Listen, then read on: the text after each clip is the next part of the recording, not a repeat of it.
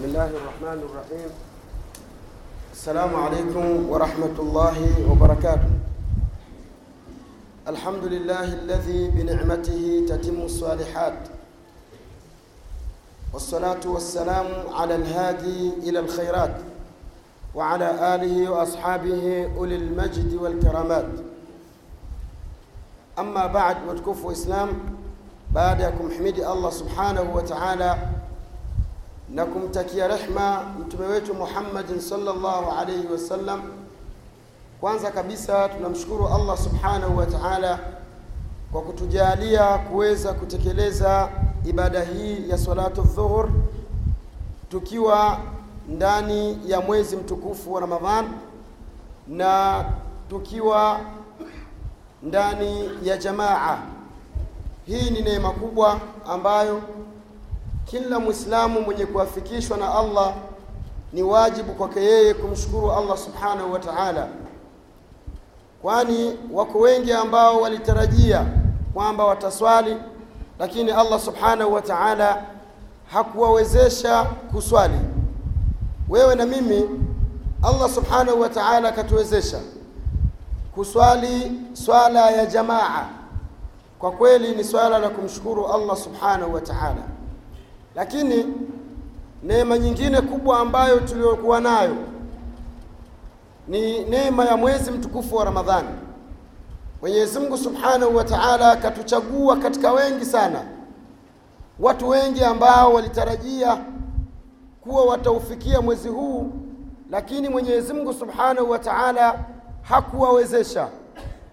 Ukienda Bombo utakuta idadi na ratiba ya watu wengi ambao waliokufa, wengine wakiwa kwenye mafriji wanasubiriwa na ndugu zao waje kuwachukua kwa ajili ya kuwastiri.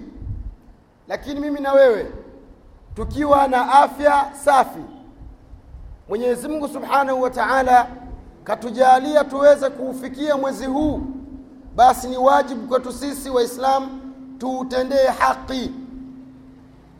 Mwezi huu wa Ramadhani umekuja, Mwenyezi Mungu Subhanahu wa Ta'ala akaturudishia tukiwa na amani, tukiwa katika usalama, hali ya kuwa ndugu zangu, kuna wenzetu ambao leo hii wameufikia mwezi mtukufu wa ramadhan lakini hawana nafasi ya kuswali salatul jamaa. Ukienda sehemu za ndugu zetu kama Somalia, Syria, Sri Lanka na nchi zingine ambazo zina machafuko, watu hawawezi kutekeleza ibada wakiwa katika hali ya utulivu kama sisi. Watu wako katika wasiwasi kwamba huenda bomu likarushwa, lakini wewe na mimi leo hii Mwenyezi Mungu Subhanahu wa Ta'ala katufikishia mwezi huu tukiwa katika amani, tukiwa katika salama. Ni wajibu kwetu sisi tumshukuru Allah Subhanahu wa Ta'ala kwa kuufikia mwezi huu wa Ramadhani. Ndugu zangu katika imani, mwezi wa Ramadhani una ubora mkubwa sana. Mwenyezi Mungu Subhanahu wa Ta'ala kautukuza mwezi mtukufu wa Ramadhani kwa mambo mengi. Miongoni mwa mambo ambayo Allah Subhanahu wa Ta'ala kaufanya mwezi mtukufu wa Ramadhani uwe bora ni kwamba siku yako unayofunga, saumu yako unayoifunga siku ya Kiyama itakuja kukutetea kwa Allah subhanahu wa ta'ala. Somu itasema, ewe Mwenyezi Mungu, hakika mimi mtu huyu nilimnyima chakula, alikuwa na mke wake, nikamnyima asimsogelee mke wake mchana wa mwezi wa Ramadhani. Mtu huyu nilimnyima matamanio yake ya vitu anavyovitaka. Kwa hiyo ninakuomba ewe Mwenyezi Mungu, basi mtu huyu msamehe kwa somu yako uliyoifunga utasamehewa kwa uombezi wa mwezi mtukufu wa Ramadhani wa saumu yako uliokuwa ukiifunga. Ndugu zangu katika imani, mwezi mtukufu wa Ramadhani ni mwezi wa Qurani. Qur'ani siku ya Kiyama itakuja kukuombea wewe kulingana na jinsi ulivyokuwa unaisoma. Qur'ani itasema, ewe Mwenyezi Mungu, hakika mtu huyu nilimnyima usingizi wa usiku akawa ananisoma usiku na mchana, asubuhi na jioni. Ewe Mwenyezi Mungu, ninakuomba mtu huyu simwadhibu. allah subhanahu wa taala kutuletea mwezi wa ramadhani ana malengo makubwa ndugu zangu leo hii tumekaa mwaka mzima waliokuwa katika maasia mwenyezi mungu kawafikisha katika mwezi wa ramadhani ili waweze kutubia na waliokuwa katika tauba mwenyezi mungu kawaletea mwezi mtukufu wa ramadhani ili waweze kujiongezea amali zao na matendo yao. Itakuwa ni maajabu waislamu kuto kuutendea haki mwezi mtukufu wa ramadhani. Kwa hiyo ndugu zangu katika namna ya kuutendea haki mwezi mtukufu wa ramadhani ni kujitahidi kutekeleza ibada za swala kwa wakati. Swafu ya kwanza ndugu zangu kuanzia leo tuahidi ya kwamba hatutachelewa kila mmoja atakaposwali basi ajitahidi anaswali katika sofu ya kwanza. Kwa sababu kuswali katika sofu ya kwanza kuna malipo makubwa sana ndugu zangu. Mtume salllahu alaihi wasallam anasema hakika malaika wanamtakia rehma mwislamu yoyote mwenye kuswali sofu ya kwanza. La ajabu mtu anaweza akafika mapema lakini mwenyewe akakaa mstari wa nyuma kabisa kwenye nguzo lakini watu walikuwa wanagombania safu ya kwanza waislamu. Lakini pia mbali na kuwa kwamba tutaswali safu ya kwanza tutoe ahadi kwa allah subhanahu wa taala kwamba swala ya tarawehe haitatupita. Kuna watu wanaswali salatu tarawih watu wengine wako katika vijiwe wako katika vikao. Wengine subhanallah tukiwa katika fitna na mtihani mkubwa watu wengine wanaangalia mechi za mipira waislamu tukiwa ni ramadhani yetu hii ambayo allah akatutunuku, maana ni zawadi kubwa. Salamu yako unayoitoa ni moja katika matendo yako mema waislamu sasa kila matendo mema yanazidishwa. Ukimtolea mtu salamu mtume sallallahu alaihi wasallam alitaja daraja za salamu. Akasema mtu anaposema assalamu alaikum mtu anapata kumi. Unapoongeza assalamu alaikum warahmatullah mtu anapata ishirini. Lakini akaongeza mwenye kusema assalamu alaikum warahmatullahi wabarakatuh basi anapata thawabu thalathini. Ndani ya mwezi wa ramadhani matendo mema yanazidishwa maradufu.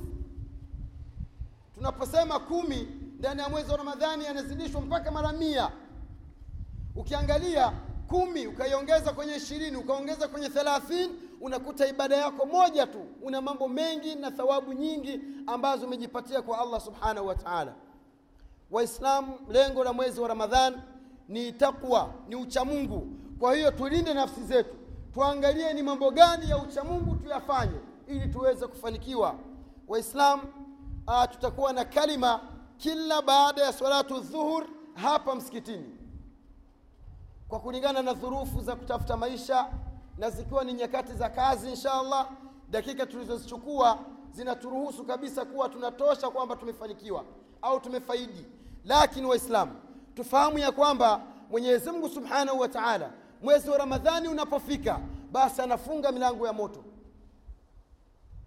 Anapofunga milango ya moto anafungua milango ya pepo kwamba watu waingie na kisha msamaha wa mwenyezi mungu subhanahu wa taala ndani ya mwezi wa ramadhan unakuwa uko juu sana kuliko ghadhabu zake. Mashaitan wanafungwa minyororo. Mtu anaweza akauliza kwamba mbona sasa ukienda kwenye mabaa yako wazi? Mbona kuna sehemu zinarushwa rusha roho? Tunasema wale mashaitani waliofungwa ni wale masheitani wa kijini halafu zinabaki athari za wale masheitani katika maisha yetu ya kila siku. Mwenyezi mungu anathibitisha kwa kusema min aljinnati wannas kwamba katika watu kuna watu nawaona wanatembea sio binadamu bali ni mashaitani. Na ni kweli kwa sababu khitabu ya kisheria inapokuja kumzungumzia firaun na matendo yake aliyokuwa akiyafanya basi sheria ina lengo la kwamba yoyote mwenye kujifananisha na firaun na yeye atakuwa kama firaun. Wanasema alibratu liumumi lafdhi la bikhususi sabab mazingatio katika nusus katika aya zilizokuja au katika sheria sio kwa mtu ambaye aya imeteremka kwa sababu yake kwamba ni huyo tu bali sheria ile aliyochukuliwa inachukuliwa kwa mtu wa aina yoyote aliyefanana naye. Aya zilikuja kwa abi lahabi. Tabbat yada abi lahabin wa ukiangalia katika matendo aliyokuwa anafanya bwana huyu hapa basi yoyote mwenye kujifananisha naye anachukua hukumu yake. Kwa hiyo watukufu wa islam mashaitani wanaotukabili kwa sasa ni mashaitani wa kibinadamu. Kwa hiyo tujitahidi kuji, kujiweka mbali nao leo hii kuna mashaitani katika mipira. Watu wanaswali wao wanaangalia mpira. Mwenyezi mungu anatukuzwa anaabudiwa mtu anaangalia mpira. Nani kamkalisha kwenye mpira? Na kwa faida gani anazozipata kwa kuangalia mpira? Ukimuuliza anakwambia bwana nataka nijitanafasi lakini hana manufaa yoyote anayotuletea mbali na kuchuma madhambi na kuwa katika maasia kwa sababu hata biashara ya halali adhana inapotolewa mtu anatakiwa afunge duka lake asiuze. Ni haramu kuuza baada ya adhana inapotolewa. Mungu anakuita uje msikitini na wewe hautaki unataka ukae dukani kwako.